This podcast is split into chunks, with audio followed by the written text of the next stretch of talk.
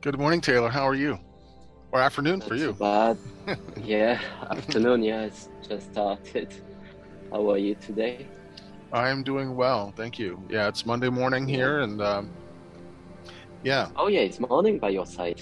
Yeah, nah, almost nine o'clock. Yeah. Yeah. Oh wow. Oh, that's fine. This Oh. is good. Yeah, it's Yeah. This, this is good. Yeah. Um, I'm excited about uh, getting to talk about about your work today and, and getting to know you as a writer. I mean, outside of what we've already talked about, so this is great. Are you uh, Are you ready for uh, our, our big exciting interview? Because I can do my intro and we will get right to it. you can go anytime you wish. Okay. Let's Excellent. go. Excellent. Hey everyone, this is Mark Justice, and welcome back to Between the Lines. Today we have very special writer and friend Taylor Harding Jenkins, um, and I think Taylor's going to have a lot of great things to say. Taylor, welcome to Between the Lines. Hello, Mark. How are you today? Doing wonderfully. Some of you may remember Taylor from our wonderful panel we had uh, a few weeks back on Pride Month, and um, so I'm really excited to get to talk to her and talk to you, Taylor, about your writing, and um, so so let's get right into it. Um, let's let's. I like to start uh, start with like big picture questions and kind of get to know a writer and looking back. Um, you know, as writers, usually what we all have in common as uh, being readers. So, who are some of your favorite writers? So well, favorite writers. To be honest, I'm not like reading a lot of fiction, which is like kind of you know like uh, in contrast to what I'm actually doing. I'm mostly I'm mostly like uh, reading like uh, you know like kind of like uh, I mean obviously I love the classics such as uh, French writer Victor Hugo, um, Emile Zola as well. Uh, these are like my favorite like kind of readings, but I'm mostly like reading nonfiction.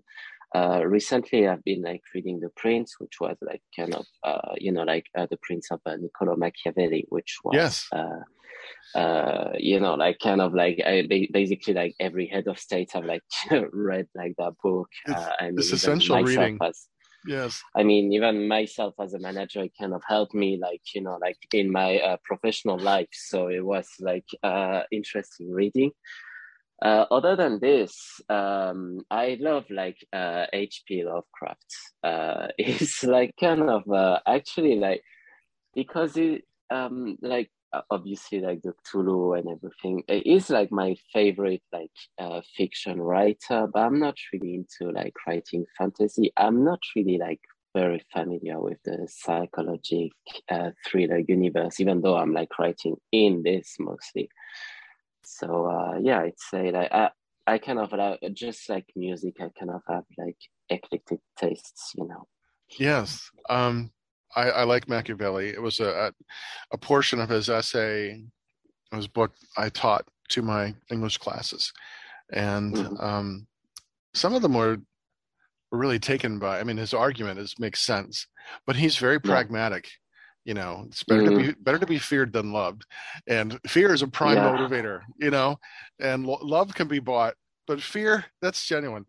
Um, and and uh, Lovecraft, I'm a, and Lovecraft is another thing I I would often have my students read, and they would uh, they struggle with the language. It is a dense language. His style is very dense, but his stories are Yeah. so wonderfully the written. thing the thing is like when i read the necronomicon like both in english and in french uh it was like kind of like quite different you know like th- there was like, actually like very different. And the thing with lovecraft is like he was like actually a very talented writer but misunderstood. And uh that's the thing with him like he, he literally had like a, I mean, he had like a very short life, and he ended up like completely isolated, and it was like, but he is he's um probably like one of the the certainly like one of the best writers of all time, in my very opinion. Um, Yeah, and so much the the amount of work he put out in such a short time uh, reminds me of some of the other pulp writers like Robert E. Howard, who created the character of Conan, and you know they were they were Yeah. they were pen pals and friends, um, and they were both very kind of troubled individuals who who'd had short lives, you know. yeah, So Yeah. but to yeah there was just something about lovecraft his his fiction mm. and that kind of vagueness to his language which yeah. it just really picks at the imagination you know mm. yeah yeah yeah with lovecraft you go straight to the point i mean it's like uh it's like if i if i'm like uh right reading like a book it must be something that takes me away like right right away you know what i mean sure otherwise I get it. Yeah, if you've never read Howard, uh, Robert E. Howard, then I, I would uh, suggest he, he's he does write some Lovecraftian fiction um, because of mm-hmm. his friendship with love with Lovecraft. So yeah. he does write horror, but he, he's mostly fantasy, you know, kind of a sword and sorcery kind of thing. But if you want something yeah. to take you, pull you right in immediately, the his Conan stories will do that. Yeah. Uh, yeah, very good. That's that was foundational to my uh, to my teenage years. Um, but speaking of growing up, what were some of your favorite books that you remember as a child uh, and growing up in your younger years reading? What were some of your favorite books that you think maybe have been foundational to you? Oh, uh, so basically, when I was a kid, I loved reading uh, Roald Dahl, um, obviously British writer, uh, Charlie and the Chocolate Factory the movie was great uh, with Johnny Depp was amazing. But it was like the, the, the book of my childhood. Uh, during teenage time, I didn't really read that much. I mean, like, I, I mean, I read a lot. Uh, I mean, when I mean a lot, I mean like uh, a few. Like, it was mostly like short stories. What I was mostly into was like, you know, like uh, classicals and, uh, you know, like uh, books. Uh, I mean, for me, like, I think like a book is something that must bring you something like knowledge or whatever. Uh, I read like a lot of scientific book. Obviously, I read a lot of piloting books, like books written by pilots. Obviously, because I'm one of them. So uh, it's uh, it was like uh, these books that literally transcended me, transcended me the most, and uh, um, there was actually like this book. Uh, I don't remember the title, but it was like written by the, the by um, it was like the pilot of the first French woman that went to space.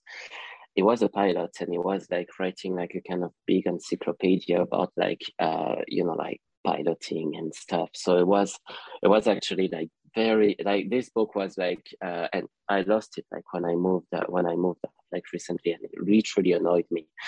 And uh, it was like something like one of the, the few books uh, I read. I also read like the art of um, the art of war by uh, Sun Tzu. Obviously another classic.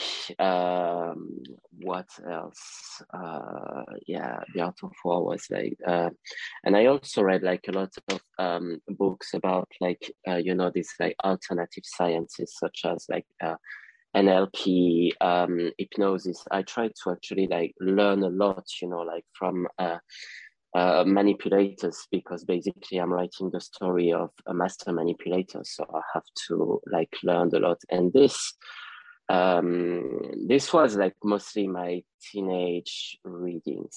Uh, I'd say uh, not that much fiction. So obviously, I tried like uh, Harry Potter. I never liked it. To be honest, I mean, I've never been like a fan of J.K. Rowling.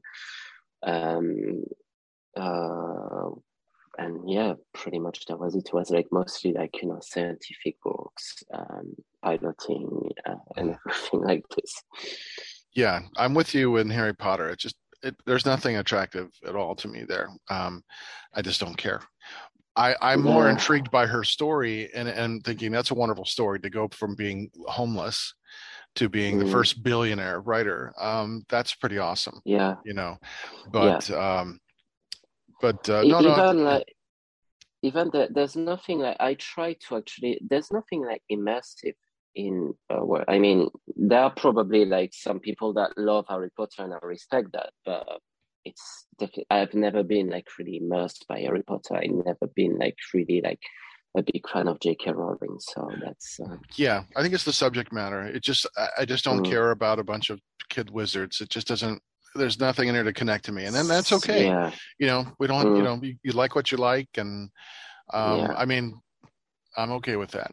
You know, I, have seen some of the movies because it was on TV, and my wife's a fan, mm. and and I'm. I was like, I just I just can't. Yeah. I just can't care. uh, there's just nothing in here that just makes me feel any emotion yeah. at all, other than like, you know. Yeah, uh, that's okay. I love, I love Stephen King as well. Uh, Stephen King was like actually like one of and it's like the kind of we are kind of like similar in like writing or like kind of together like uh saying aloud you know like what people think you know yeah I, I i thought king would be the first billionaire writer to be honest because he still sells you know tons of books and all his mm. movie deals and everything else that he's done you know like everything he writes gets yeah. turned into a movie for better or worse um you yeah. know like like the gunslinger or the dark tower that was an example of something mm. that should not have been done um yeah you know because he's got the these green giant... line was the one that literally like uh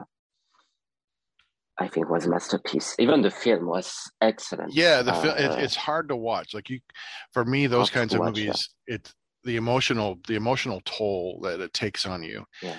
Says mm. I will watch this movie once, but I don't think I ever want to watch it again because it's just too hard. It takes too much out of me. Um, it's it's it's a great film. Yeah. Um, mm. you know, and it's it's different than like important films like Saving Private Ryan. I think it's an important film. Like every, I think every students, everyone should see this movie. Um, but it it yeah, is just it is not enjoyable. It's not for entertainment because it is brutal and it is mm. heart heartbreaking and just crushing and. But it is yeah. important. It's important, you know. Yeah. But um, yeah, I I haven't read King. I I started I tried to. There was one, maybe the Regulators. I tried I tried reading. Um, I just couldn't get into it. The last I think novel I read of his this, this is ancient was Pet Sematary, like 1983, mm, yeah. and I loved it. You know, I was seven, 16 at the time, so let's talk about your fiction. Uh, you write psychological thrillers. Um, that's mm-hmm. what your your your work is now. So, to you, um, you know, what makes a good psychological thriller story? So, uh, first, that must be like a, a badass character. Like, uh, literally, like the the character must be like you know someone like very specific. Actually, for like free expensive lives, I didn't really inspire myself from like other um, other psychological thrillers books, but I mostly inspired myself from like uh, TV shows. Uh, uh, you take like um, someone that you know like uh, completely like is not outlaw but doesn't care about like the conventions uh, like clearly a, a, person with like a huge antisocial behavior is like someone for me that makes like the most interesting part of it. After like this person must have like a specific skill. For example we recently saw like uh, the mentalist on the tvs we show like uh, illusionists. And um, i've been like trying to write the story of a master manipulator because like um, after all, uh, I mean, obviously, when you say like about someone that uh, he or she is a manipulator, it's not really usually like not really nice. I've been trying to like you know kind of democratize the thing. Uh, I want to show that manipulators are like just like people with like uh, psychological tools that are not necessarily evil. Um, know what I mean? Uh, it's um, and this is what I've been like trying to do like in uh, free expensive lives, uh, trying to uh, show that you can be a manipulator without uh, being an asshole, pretty much. Uh, for example, like my main character is using like manipulation skills to try to save her girlfriend out of a human trafficking scheme, and so that this is what like the story is about and um, so this is what makes uh, for me like first the character probably like the city and everything. I mean it can be like a master manipulator you know in the middle age and still making like an amazing story. Um, obviously like in the middle age it's like kind of different because like uh, there was not like that much uh, knowledge about like psychology as there is today.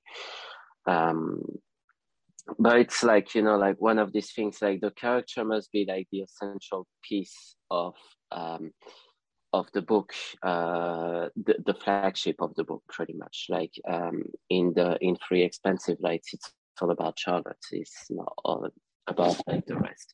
And uh, her skills and the fact that she must be like you know uh, cold-blooded uh, she must also be like kind of um, you know like fearless uh, someone completely fearless. That's what i think must make a great book. Nice. Excellent. Uh, you also have an autobiographical novel where you yeah. you talk about your life and as a, a trans woman. And yeah. um, how important was it for you to tell your story? Um, i mean because you know to, to write about that i mean yeah let's talk about that. How, the importance of writing that book for you oh, well it was like I mean, it was like uh, uh, "He Fell from Venus" was like basically a book that I wrote.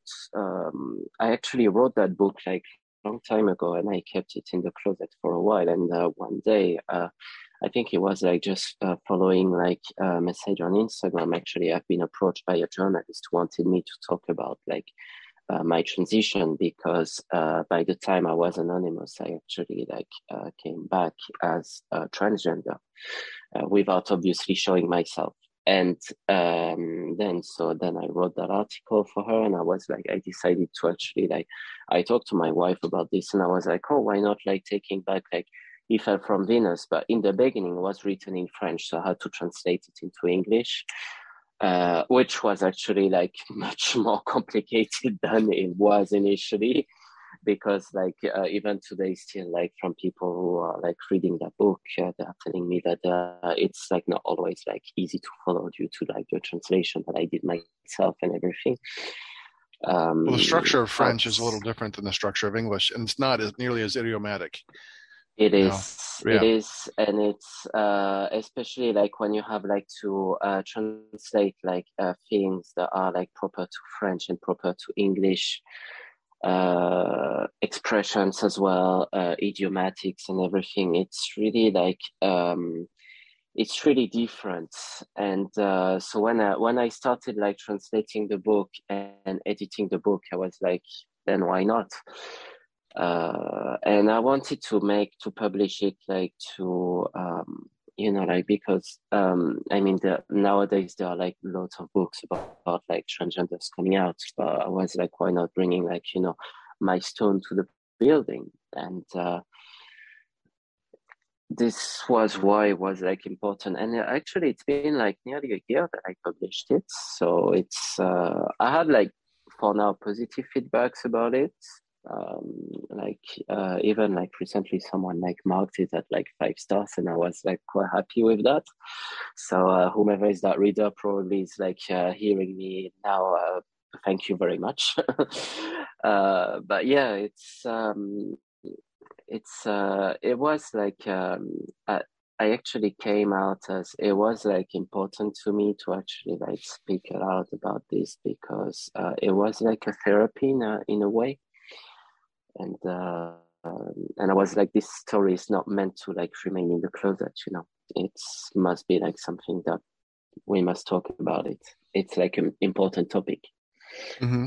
I mean, I think ultimately writing is cathartic, no matter no matter what shape it takes. You know, mm. I mean, we always invest something of ourselves into our stories to some degree, and sometimes the topics and what we write about it is a vehicle for us to kind of process emotions and emotional baggage and yeah. dealing with things in a way that's very therapeutic you know mm-hmm. and so i you know my, my first two books were like that in a, in a lot of ways dealing you know very much so and well the first three actually yeah um now that i think about like huh that's right my third one um I yes. To read your books, by the way. Yes, you really do. To read your books. yeah. I'll, I'll, be happy to send you copies. Yeah, you don't. Uh, do you, you don't mind PDF, do you? Is that okay? I'll, I'll just, okay. It's fine. yeah, I'll be happy to send them to you.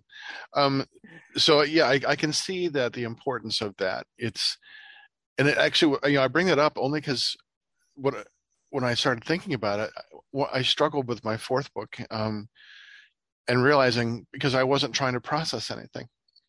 You know, mm-hmm. I was just trying to tell a story and I felt like nothing, like an absence of emotion when writing it. Like I could tell that some of the words I was writing were good words, but yeah. I only had I think I wrote I wanted to write the book in a month. It's a it's a pulp. And mm. so there was like one day of writing where I actually felt something like yeah. okay, today's a good day. You know, yeah. I've written like 4,000 words and I feel really good about it. I'm on a roll. Yeah. And every other day was just like I have no idea if this is any good or if it's garbage. You know, I can't tell. Well, yeah, so, and so, it was weird. Surprisingly, it's the way I wrote. Like he fell from Venus. Basically, when I wrote it, it was like uh, not in the, the form of like writing a book. When I wrote it, it was like under the form of a newsletter. For example, it's why like um, it's not like divided into chapters, but it's divided into days, and it was like day one, day two, day three, day four, and it was like in stories and I used to send it to by email to my friends, and uh, I had like feedbacks. Uh, obviously, when it was sent, it was like sent in French, so it was not sent in English.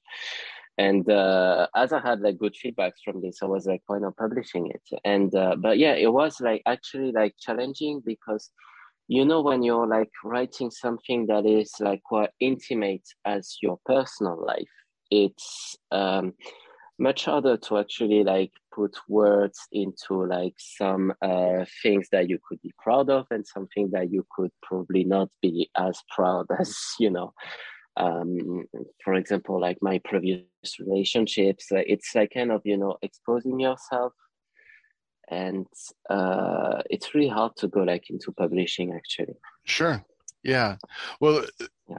when i wrote my books there was only one person other than myself who knew that I was using these as a vehicle to process deep mm-hmm. emotional states. That was my wife. She knew she knew why I was writing these books.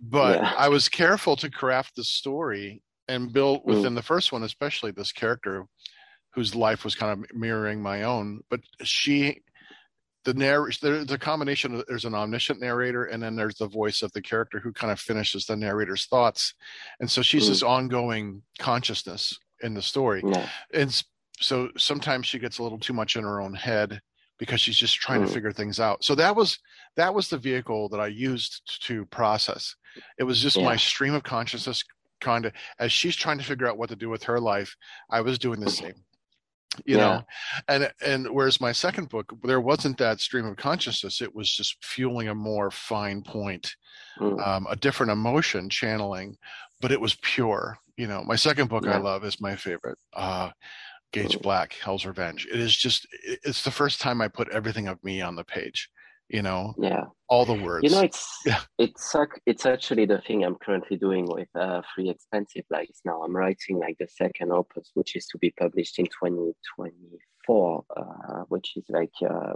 basically in a year and a half and uh, i went through like all the because the first one i went through like some events that i lived but you know like in the headlines pretty much. But now i'm going like kind of like deeper into like worst tra- traumas that i had to face in my life. And uh, it's kind of feeling like you know it takes you like to the bone you know what i mean it's probably just like as you described like in like the, the way you were like building your books. I was like actually like putting everything on paper. Um i mean like the first one are like very lengthy. I'm i'm like kind of i don't really like writing like short stories. Uh i'm more like into like if i have to like read a book it must be like a big book. Otherwise what? There's no point you know? Um and uh i know that it's not like what's on the market right now, but it's yeah. uh, it's uh, uh, first of all, I'm writing for myself. You know, like sure. I'm writing to like heal inside. Um, yeah, that's the first. Th- it's that's ultimately what we all have to do. I think as as writers is write for ourselves. I mean, yeah. I I know people who write to market, um, mm. but that's not me. I, I can't I can't do that. I have to write a story that I have to connect with, and I have to feel something at some at some level i'm not just going to be mm. churning out words because i think it's going to be a seller that, that's like hollow yeah. you know but maybe mm. if i had been writing much longer and i was just used to the concept of writing eight hours a day and i could just crank out anything i wanted maybe that would be yeah. different you know um, mm. but that's not me you know not my, I mean, writing style I mean, it can be like different because I'm like writing literally any day, anytime. So it's uh, sometimes I'm taking like some stuff. Sometimes I'm like just. Uh, it depends on the mood and obviously the time I have. You know. Mm-hmm. Yeah. For like most of the things. Um, are there any other genres that you would like to write? Do you think? You want to try your hand at some some cosmic horror?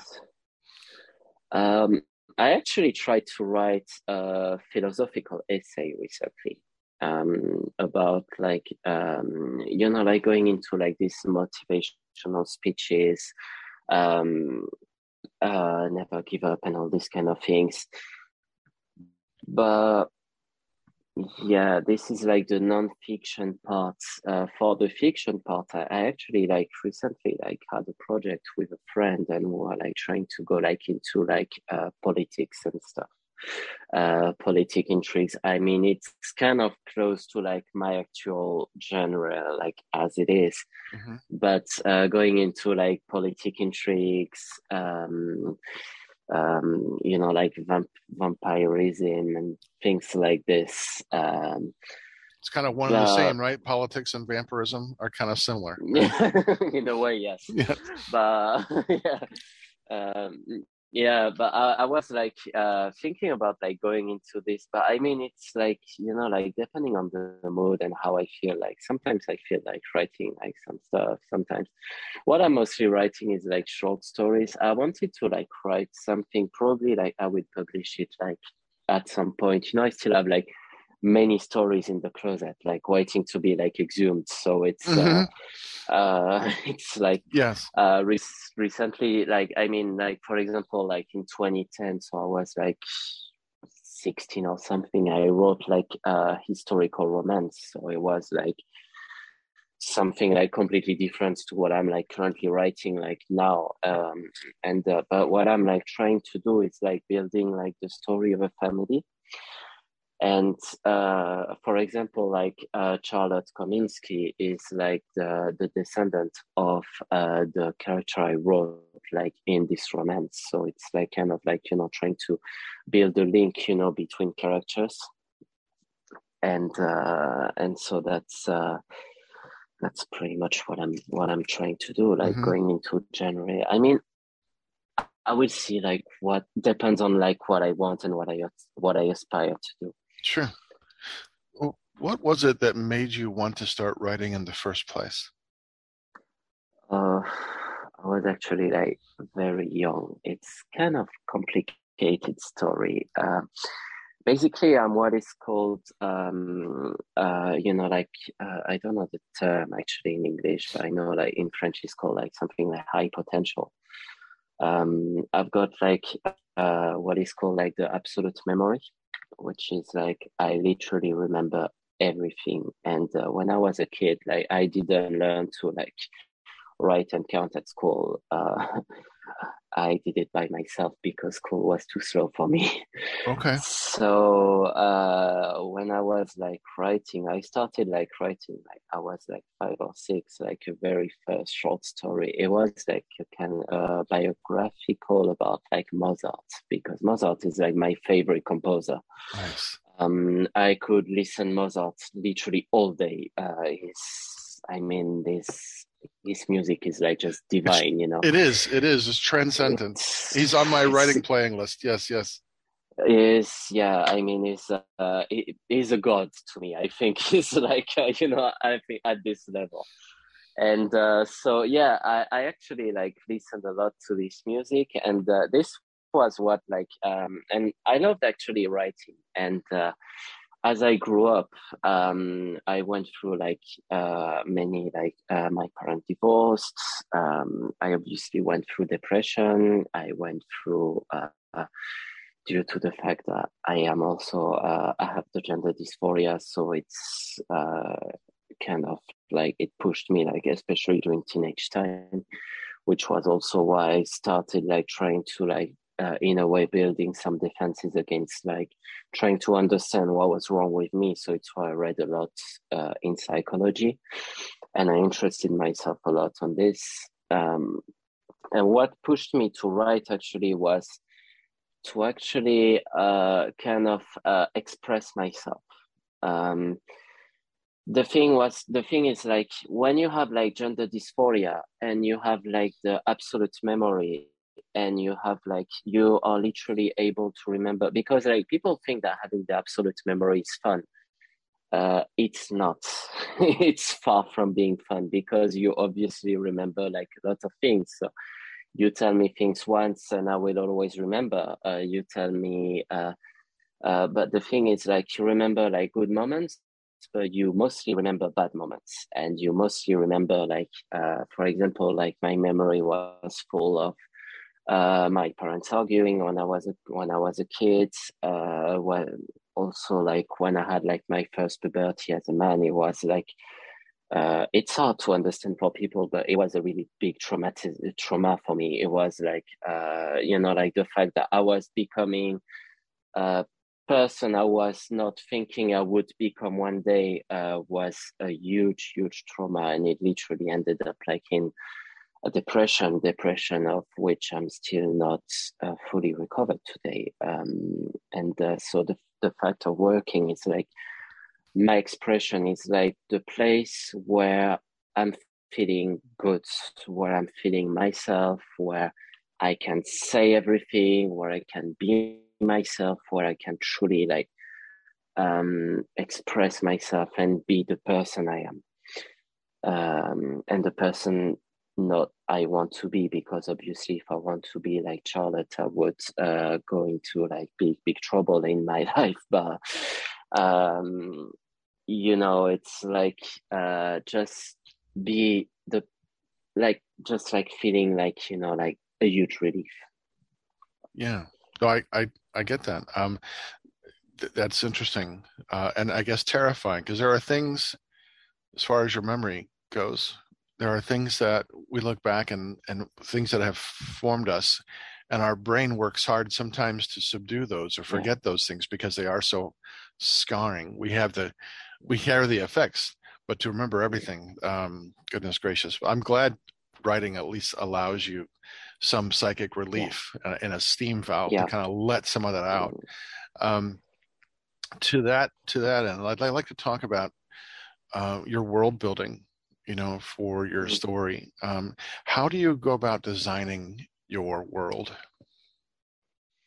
Uh, well, it's a lot of um, past experience literally like I, like I said like you know with my memory I'm literally like my brain is my brain is like a Hoover you know uh, everything that passes before me is always like remember and uh, used at some point and uh, the fact is like I'm using like a lot of anecdotes like from uh, you know like what I heard and uh, everything to actually like build my character um, it's like uh, basically uh, for Charlotte, it's like, uh, for example, my wife told me like recently, because like Charlotte is like the, the character, she's actually in literally every pieces of work I'm doing.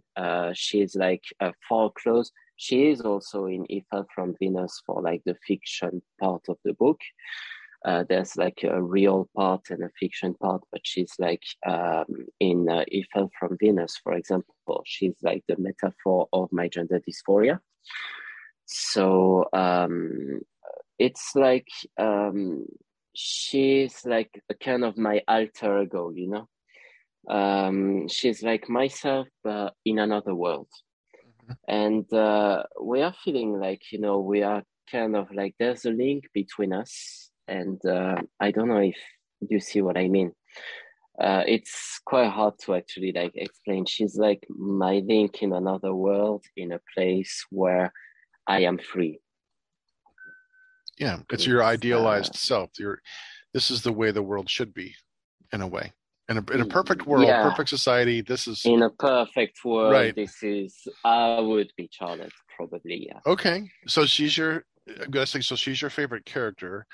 Um, yeah. I think because I was going to ask about characters and how you build them, but you kind of just talk about that. And mm-hmm. also, I, I, always ask like, which of your characters would you most like to have a drink with? Would, would you also say oh, Charlotte? Actually, that would not be Charlotte. Because I figured no, you're, uh, you know yourself. So, yeah, which of your characters would you like to have a drink with? I would have a drink with would be uh, That's a good question, actually. That would definitely be like her name is Kelly. Uh, I would have a drink with her because she's exactly the kind of character that I hate, ah. and it's uh, kind of uh, interesting to actually like have a drink with someone with whom you have like differences because like from differences you learn a lot from people. Sure. And uh, the the thing I learned with like people who hate who hate me like mostly is like they are like the people who are surprisingly the most sincere with me so that's the thing i love um like for example charlotte is like besides like mostly besides who she is she's like using manipulation. She's like using lies to ultimately get the truth. And uh, i think that would definitely be kelly with whom i would have a drink with. Uh, definitely yeah. Yeah yeah. Okay. And what would be the first question you would ask her? Uh, the first question I would ask her, um, I don't know, actually. Uh, um, why are you like this? uh, why, why, why are you like? Uh, yeah, probably like no, what the hell? Why the hell are you like this? Yeah, get, you get right to the heart of the matter. No, no, that's good. That's good. Yeah. Um, yeah, I'm not one to when I write characters. I I don't. I know other writers who who have like conversations with their characters, and they they write really extensive notes about, and they have these long like autobi, you know, character auto, you know, biographies, and you know that's that is wonderful. That's not my style uh, process, but when I think when I had to put that question to myself, and I'm looking like, who would I like to have a drink with? And there are a handful of characters. Like, okay, these probably three or four. I think would be really fun to talk with. You know, because as I wrote, some of these secondary characters took on more of a role. Like once I started writing them, I started like loving them more. Like, oh, I really, I really like this character, and I didn't expect to. and I, so that's I think the joy of writing and like when a character kind of starts developing like oh yeah. okay this is this is fun i want to keep i want to bring this character back you know that yes yeah the the the thing is like i'm taking like characters like from different aspects of my life um like um for example like this kelly is like the bad the bad person i am. Uh, charlotte is like the person who is always seeking the truth. Her girlfriend is like the protective side. Um and uh, yeah uh, and to be honest it's like kind of hard because i would love to have a drink with all of them. And uh, there are like probably like different questions i would ask uh, uh, for example claire who is uh, charlotte's girlfriend i would i would ask her like how do you do like to actually like you know like be with her? Like she's horrible and uh, still you love her. Like why? I mean yeah. but yeah. No no that's that's great. That's great.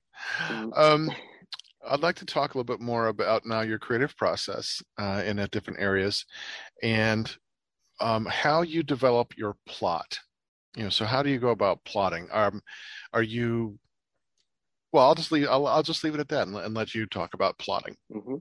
and and creating plotting, a story.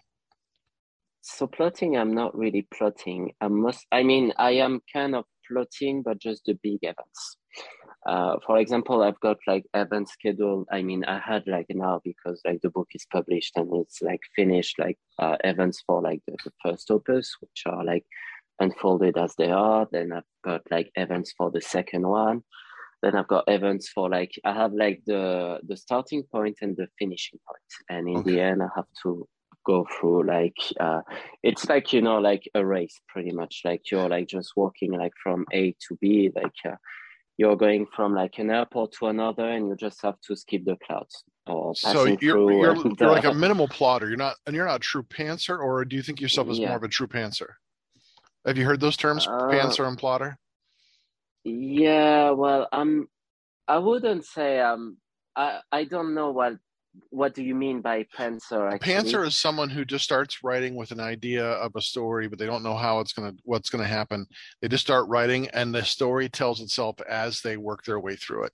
Yeah, Whereas a so plotter is someone who comes up with the stories. Like I'm a plotter, so I I yeah. I know what's going to happen in the story. I rearrange it. I have everything listed down in the order, so I know exactly what is what's going to happen at any given moment. So I'd say I'm more like a uh, a pantser, yeah. But the thing is, like when I'm writing a chapter, I'm actually like writing it in a in a very different way. I mean, for example, I'm not like writing like um beginning to ends. I'm actually writing like first speeches, then after narrative. And um, so first, like for example, like my creative process is like I usually have like long conversations with myself, where I imagine myself like being like my main character, or interactions with like like other characters and so on and so on.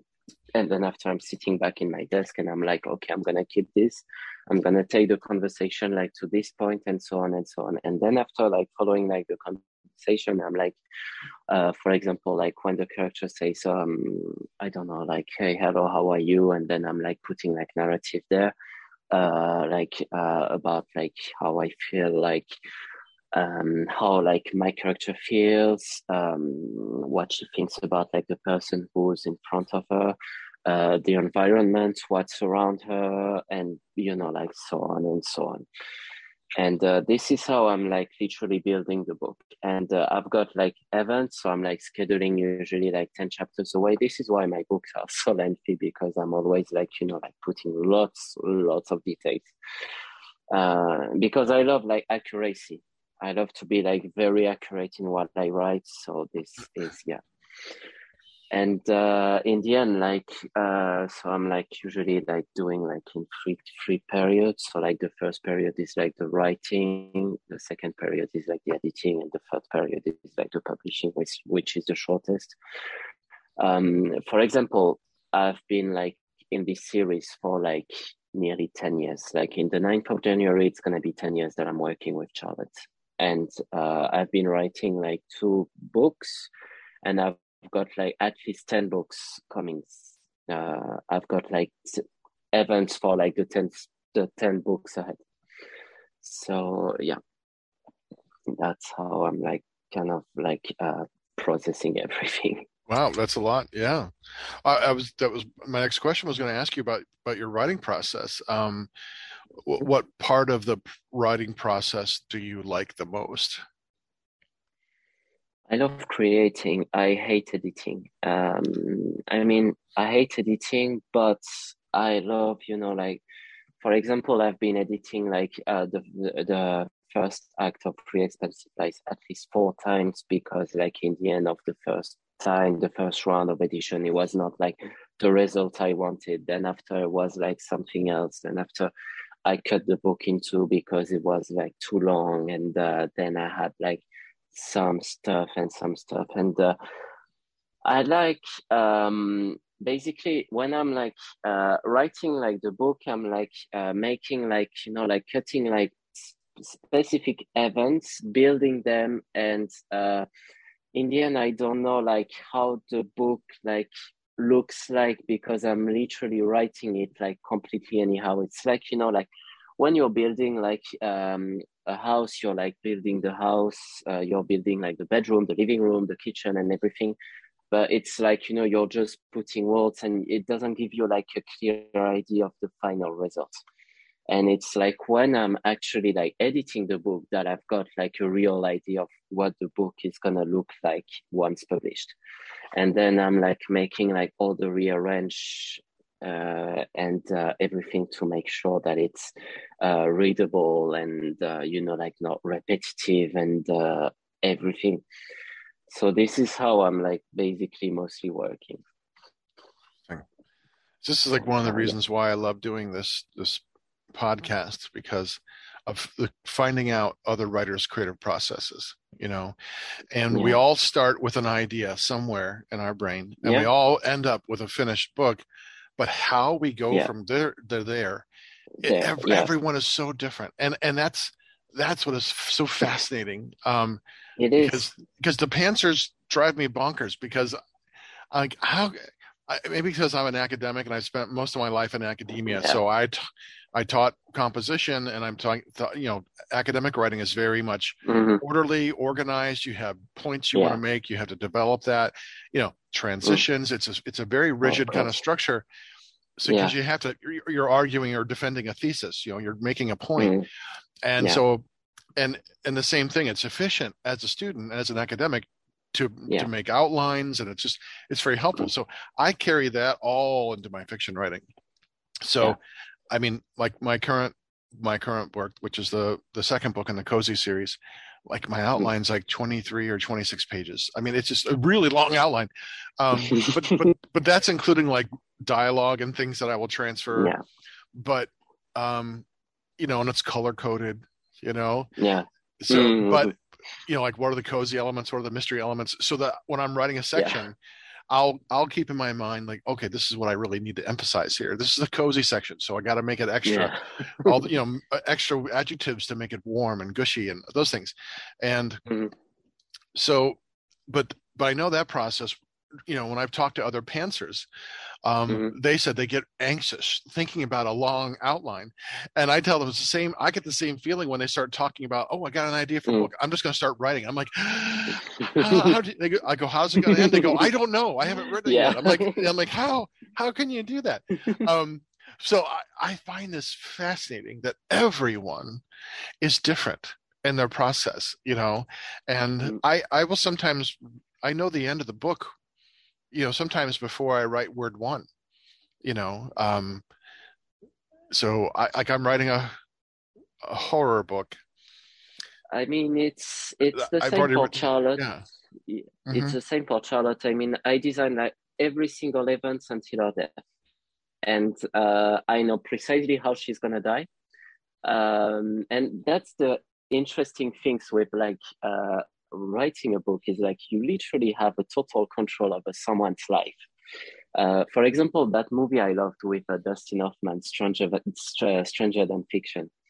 Um, it was like uh, it's uh, it's actually like the, the story of like a main character like he's like literally shaving you know like I love that scene it's like shaving and suddenly like you know like when he's shaving he hears he hears a voice like of someone telling uh, he was shaving, but he didn't know that he was gonna die today. And it's like, yeah, that's for example, I told like my wife, for example, like if uh, I decide that Charlotte is gonna hit a bus tomorrow, she can try like all the possible way to try to avoid it. She's gonna hit the bus anyway.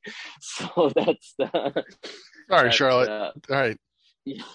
I mean, uh, I'm not I'm not planning that for her, but it's sure. uh, it's uh, it's like the the thing. Like you literally have like some. Uh, it's it could be like perverse in a way, but it's always like interesting to know that you, you've got like uh, someone that you know like you're deciding literally every single event that's gonna happen for her, and it's uh, right. Yes, yes.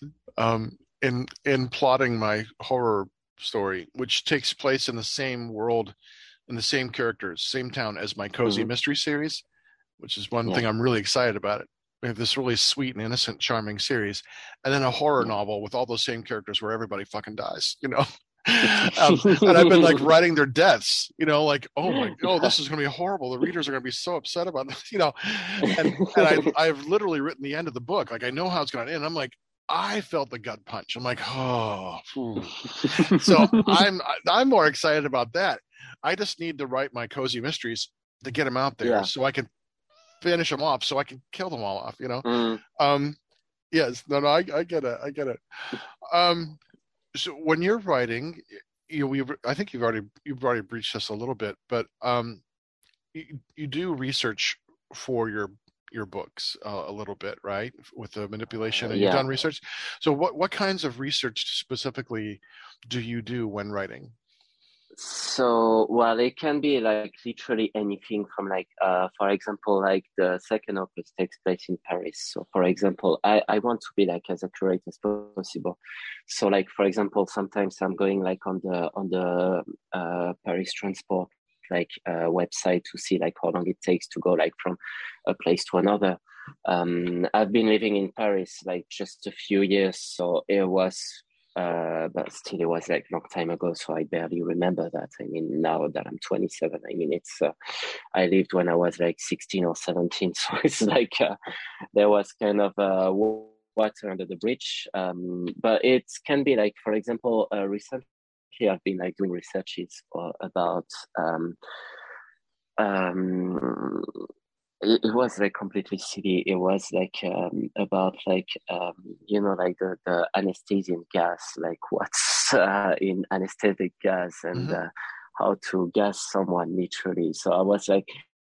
I just hope I'm not like you know like researched by the police because I think that they might like start questioning right. themselves over me. Yeah, but yeah. like this is really for a book. Mean, it's yes, it's yes, right. No, I, um, I, yes, no, I, I get it. I, yeah, our uh, search bars, our search engines. Yeah, so that's you have to get a, a VPN, you know, a private network. Yeah, right? yeah, yeah. I guess I no, I totally, I totally, I totally get it because some of the things I've had to look up for yeah. for my books, I'm like, hmm, okay, you know that's fine. I, I get it. Um there was this what else? I made some researches recently about the uh, near death experience as well. Um i'm not saying anything because it's like uh if like uh, some readers want to read like Three Expensive Loves and want to read like the second i'm not saying anything but it was like actually like really interesting to do that.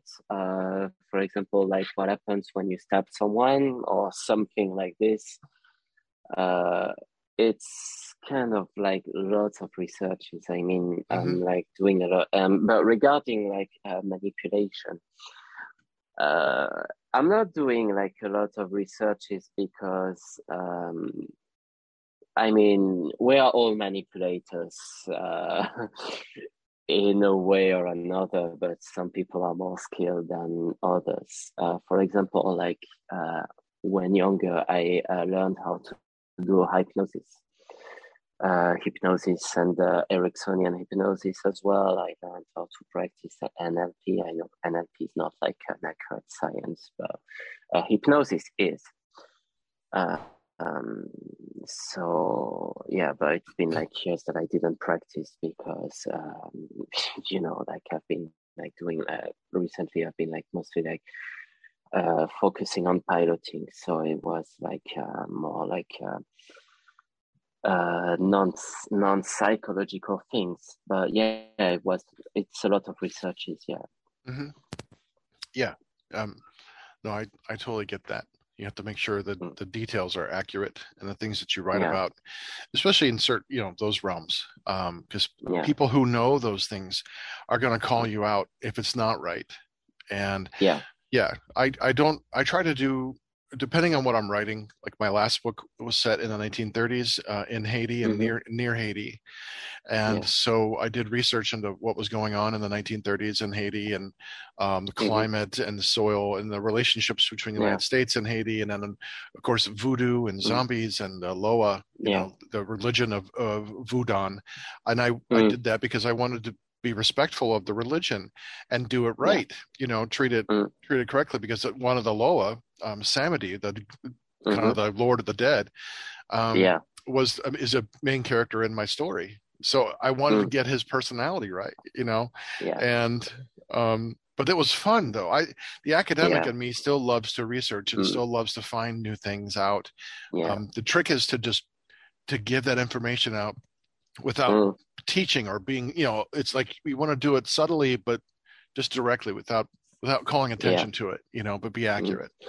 no i get it yeah no yeah it's it's the same like i mean um i've always been like uh having like this uh pilot mind which is like as pilots we love to know like how things are working and um it's it's why i'm trying to be like as accurate as possible because um uh, we never know. Like, I mean, probably like my book is gonna like help someone, or you know, it's you. You never know like what's in the reader mindset when he reads your work. So it's it's always like um, and even like I've been like trying to like um, uh, I want to do like for example I, I'm planning to do like a ride along with the police because um uh, like the second opus is gonna take place like in the police universe. So that's the thing. And to be like, I think it's important to be like accurate when you're like writing a story because otherwise, like you said, like uh, being respectful.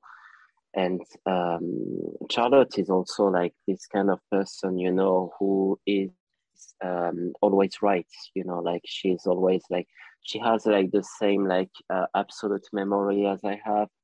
So like um, if for example like uh, you don't know like details about something, you may like be pass for an idiot, you know. so it's like first your credibility that is like in in place, and uh, obviously you know. Nice. I'm going to switch gears here a little bit. Um, what is your favorite time of day to write? Oh, I love writing by evenings. Um, uh, once the once the after the sunset. Um, but I mean, I don't really have like specific times. I mean, like for example, on my days off, I love to actually go like to my local coffee shop. They are they are like you know independent like business, and I love sitting there because they've got like first obviously nice coffee, um, and I'm working in a coffee shop, so obviously, like my taste of coffee is quite, uh, you know, uh,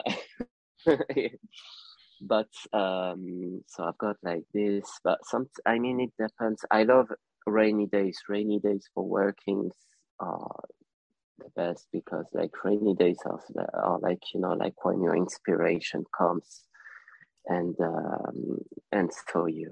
I mean, for me, it's like that.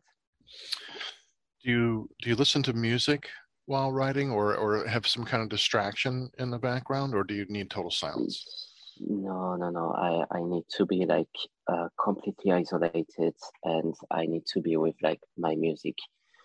Uh, um, it's it can be like all kind of music. Mean, sometimes I'm more like it depends on the mood, really it's uh, sometimes it's like uh, I can listen to like classic music when I write, or uh, it can be like recently, for example, I've been listening to like French pop music, or sometimes like hard rock, like sometimes like metal, or it's like very deep, depending on like how I feel, you know, when I write, mm-hmm. mostly.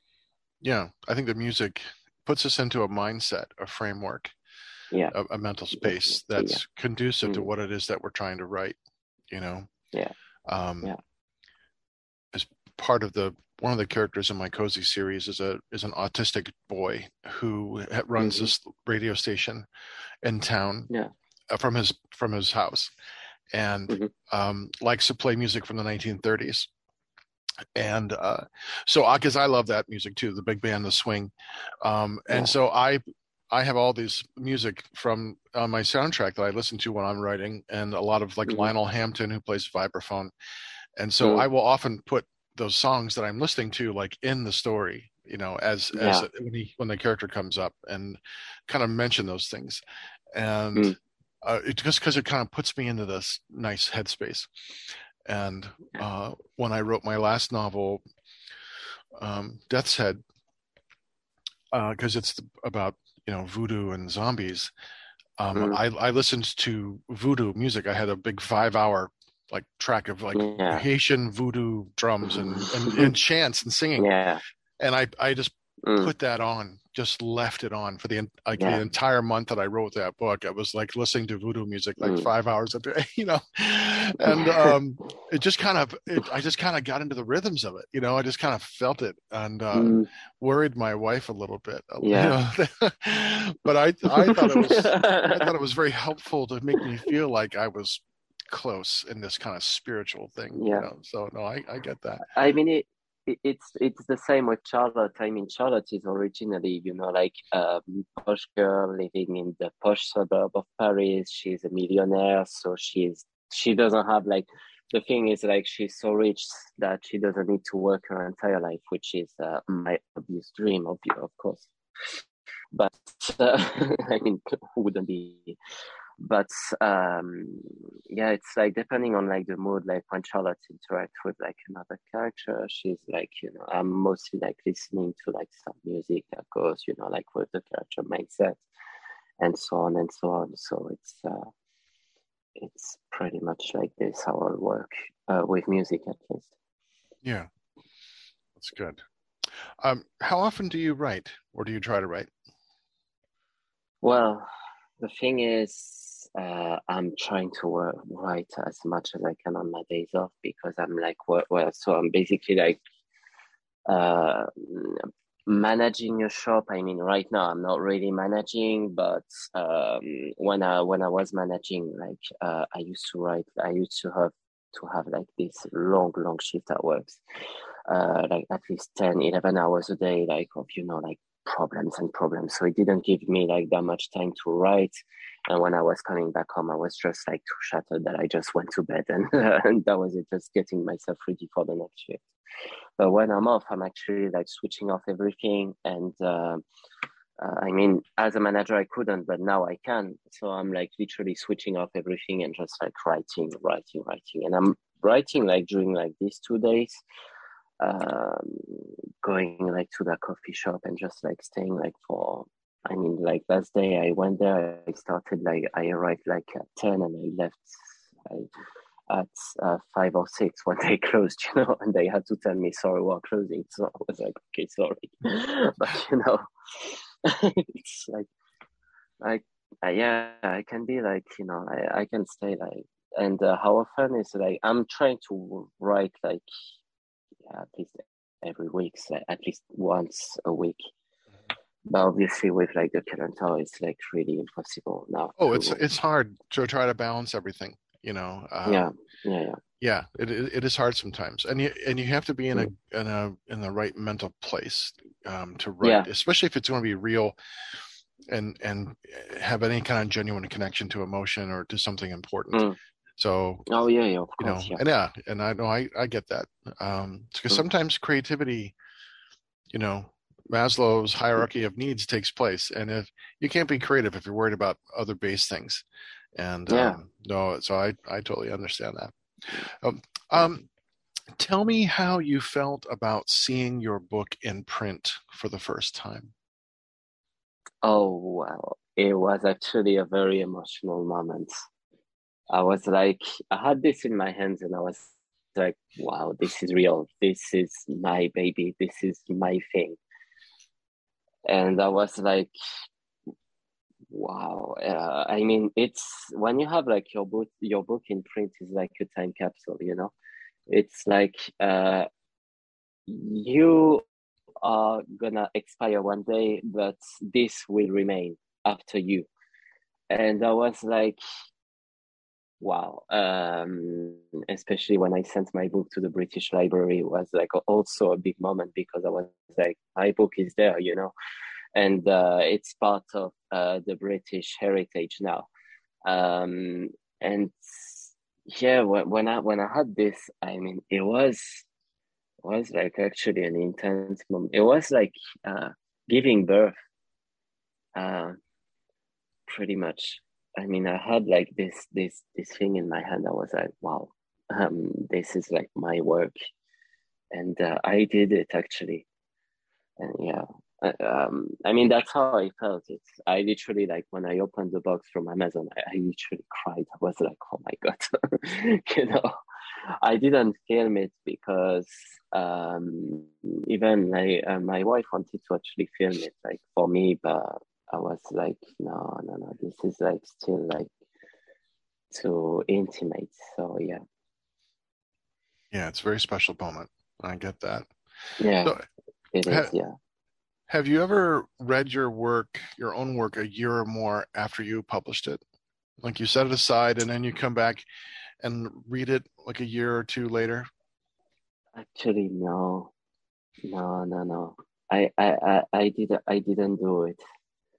I didn't do it because um, I know that if I'm like reading my book, I will be like willing to unpublish it and change everything. So I prefer leave it as it is. You know, it's like I mean to me, it's I mean I don't have like the same point of view as a writer than I used to have it as a reader. I mean when I was a reader, I used to have like uh, this point of view as like um, you know this is like. Uh, this is this, this is fine, this is like, I don't like that, I like this. But now as a reader, it's like really completely different. I mean, it's as a writer, it's like really different. I will be like, oh my God, I wrote this, I need to change this. And so it's why I'm leaving it like as it is. I don't really want to reopen it now. Sure. No, that makes sense. Um, because, you know, we, at every book we write, we're not the same writer that we were, you know, as we wrote yeah. the book. Um, mm. and, and I, uh, I mean, because you know, when you're preparing it and editing it, and and you read it so many times, you just kind of like, yeah. Once it's out in the world, you just kind of let it go, you know. Yeah, yeah. But yeah. it had been uh, since I when I started working on the second book of my cozy series, I had to go back mm-hmm. and read the first one again because yeah. I just had forgotten so much. And I had written three other books in between. I'm like, I don't I don't remember what happens or who the characters' names are, you know, um, except for a few. But there's you know, and I was what I was afraid of was getting a lot of these cringy moments like, oh God, Mark, what the hell are you thinking? You know, and mm. surprisingly, mm. there were there were uh, were only a few that weren't necessarily cringy, but they were a little saccharine. I mean, it, it was like, okay, yeah. I could ease down the sweetness here. Mm. Um, but there were there were more moments that I was surprised, like, oh, this you know this isn't so bad. I mean, you did a mm. nice line here, Mark. That's good for you, you know. But uh, it was just a surreal experience because the the overwhelming, the mm. overwhelming mm. emotional part was, I didn't remember writing most of it. Like I knew yeah. I wrote it because I was there at the keyboard typing away, mm. but I didn't I didn't recall, like actively recall, remember writing most of this. Mm-hmm. And I'm like, yeah. where did this come from? You know, like mm. where in the world did all this come from? Because I'm, you know, at the moment you're writing sentence after sentence, you're just trying to get to the mm. place where you need to go. And yeah. when you see it in its totality, it's it's a whole different experience. But um uh, I, I had the same feeling when I wrote the book. I was like uh, the the feeling like that you described, like um, having like um, having uh, no remembrance of what happened was like, uh, yeah, it's like you have this and you realize that you wrote this and it's, uh, I mean, that's my wife in the back. That's fine. That's fine. fine. So, uh, yeah, no, you, you have like no remembrance of what happened and everything. So that's, uh, yeah, it's, you wrote this, but you realize that, you know, it's, yeah. yeah. No, I get it. Um, just a few more questions, Taylor. Uh, yeah. What is your writer fantasy? What do you mean, writer fantasy? Well, most writers like have an idea when they write. They imagine an ultimate end. Like, if you could imagine, what's the best case scenario for yourself as a writer, your books? Like, what do you want to happen with them? I mean, do you oh. like? Your fantasy as a writer like do you want recognition? Do you want the sales? Do you want you know? i mean i want recognition yeah. Uh just like i would love to have to build a community around my book. That's the thing like you know uh, people like hide by talking about my book yeah. That that's that that's the ultimate dream yeah I mean, it's getting hard because uh, now that we self-publish books, so it's, there's a lot of competition. There's like a lot of writers, and uh, there's a lot of writers and uh, not that much readers. Unfortunately, now people are reading less and less. Yes. Or they are just like reading like books, uh, you know, like the labeled uh, New York Times bestsellers, which is um, in my point yeah. of view, but it's right. Uh, we've we've talked a little bit about that. Yeah. Yeah. For the people out there who may not know, you're, you're thinking the New York Times bestseller list, like, oh my God, it's a bestseller. It must be really important. Kids, you only need to sell five thousand copies to make that list. It's which, exactly. which which is, I mean, comparatively to most books which sell only a few hundred copies a year, maybe a thousand in their lifetime. I guess it means something, but it's not like mm-hmm. you got to sell like to get a platinum record in the music industry. You got to sell a million copies. You yeah, only need to sell five thousand. Exactly. You know, everyone's yeah. I can write a bestseller. Yeah. I mean, I'm it, almost it, there. Yeah, it, it's why when I when I published "He Fell from Venus," I actually wrote like uh, from the number one bestseller on my on my cover, just uh, for sarcastic purposes because like in the end, I was like, oh well, you know, it's like everybody does this, so why why not me? Right. I mean, I'm not a best-selling Yeah. writer, but it was just like, I've I've seen so many books on Amazon that say number one in Amazon charts, this and that, uh, because you know, there's like there's a thousand different little charts in Amazon, like Yeah, yeah, groups, subgroups. You know, like mhm, when Toxic came out, my third book, it's a nonfiction uh, book, and it it when I first released it, like within a week, it jumped to like five thousand spots, like from where I released it in in this subcategory. And It was still like Mhm. number eight thousand or something, but it jumped from thirteen thousand to eight thousand. And I'm like, Yeah. wow, that's a big jump, but it's still eight thousand in this category. you know? yeah. So I think those things are subjective, but it's nice to, you know, Mm. to have, you know, the something. But um, no, I get that. So I mean, my dream is to become like you know a pilot, uh, air captain who wrote a best-selling book. So that's the nice. Okay. Good. yeah. Well, what advice would you give for anyone who wants to write? Well, it's like the same advice I would give to like anyone who starts piloting. It's not because you're right you're writing like uh I don't know, age twenty or age thirty or age forty or whatever. You can start anytime and the most important is just enjoy what you do. Just uh because like um uh the the thing you are doing now will remain in history. Uh, you won't, but your book will go down in history. Um, so it's uh, it's the thing. Just like enjoy what you do as much as you can, and that's it. Um, that that's the advice I would give to anyone who wants to write. Um, I mean, not only writing, just like anything in art or in life, just like follow your dream because like in the end like uh, this is something i spoke to like one of my uh, fellow writers it's like um if you don't like uh, you you you're like the the real the, the um, the director of your life you you are the director and the actor of your life uh don't let like anyone directing your life for yourself on your behalf just do what you have to do and uh, that's the thing. If you feel like there's the right way to go, then don't hesitate a second and go. I mean, it's there's always time to do things, always, all the time. And uh, I think this is the message I would deliver to like anyone who wants to write. It's a good message. We've only got two more questions. Um, Yeah. Tell me about your current work in progress. So basically, I'm like halfway. Um, I, I'm like in 25 percent percent like actually like of um completion. So it's gonna be published probably like uh by the beginning or mid 2024 because now there's a lot of things to do like I've got like a lot to do like uh, literally between like work between uh, piloting and everything. I have to pass the license, which is like taking like a big, big step and a lot of uh, to actually focus on.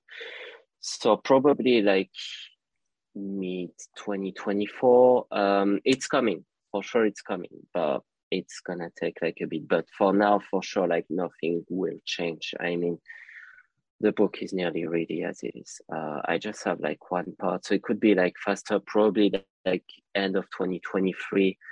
But either way, I will announce everything on my websites uh, Okay. and even on Instagram, like as soon as I've got like Yeah. um, Nice. certainty that it's like ready to go. Good. And this is my last question. You've kind of t- maybe uh, hinted at that. Um, where can we find your books? Oh, you can literally find my book anywhere, like Amazon. Um, I mean, they are literally everywhere, every platforms like Amazon, uh, Smashwords, uh, Waterstone. If you're living in the UK, Foyles as well. If you're living in the US, you can find it in Barnes and Noble. Uh, not in shop, but if you order it online, of course, uh, it's available in paperback, in hardback as well.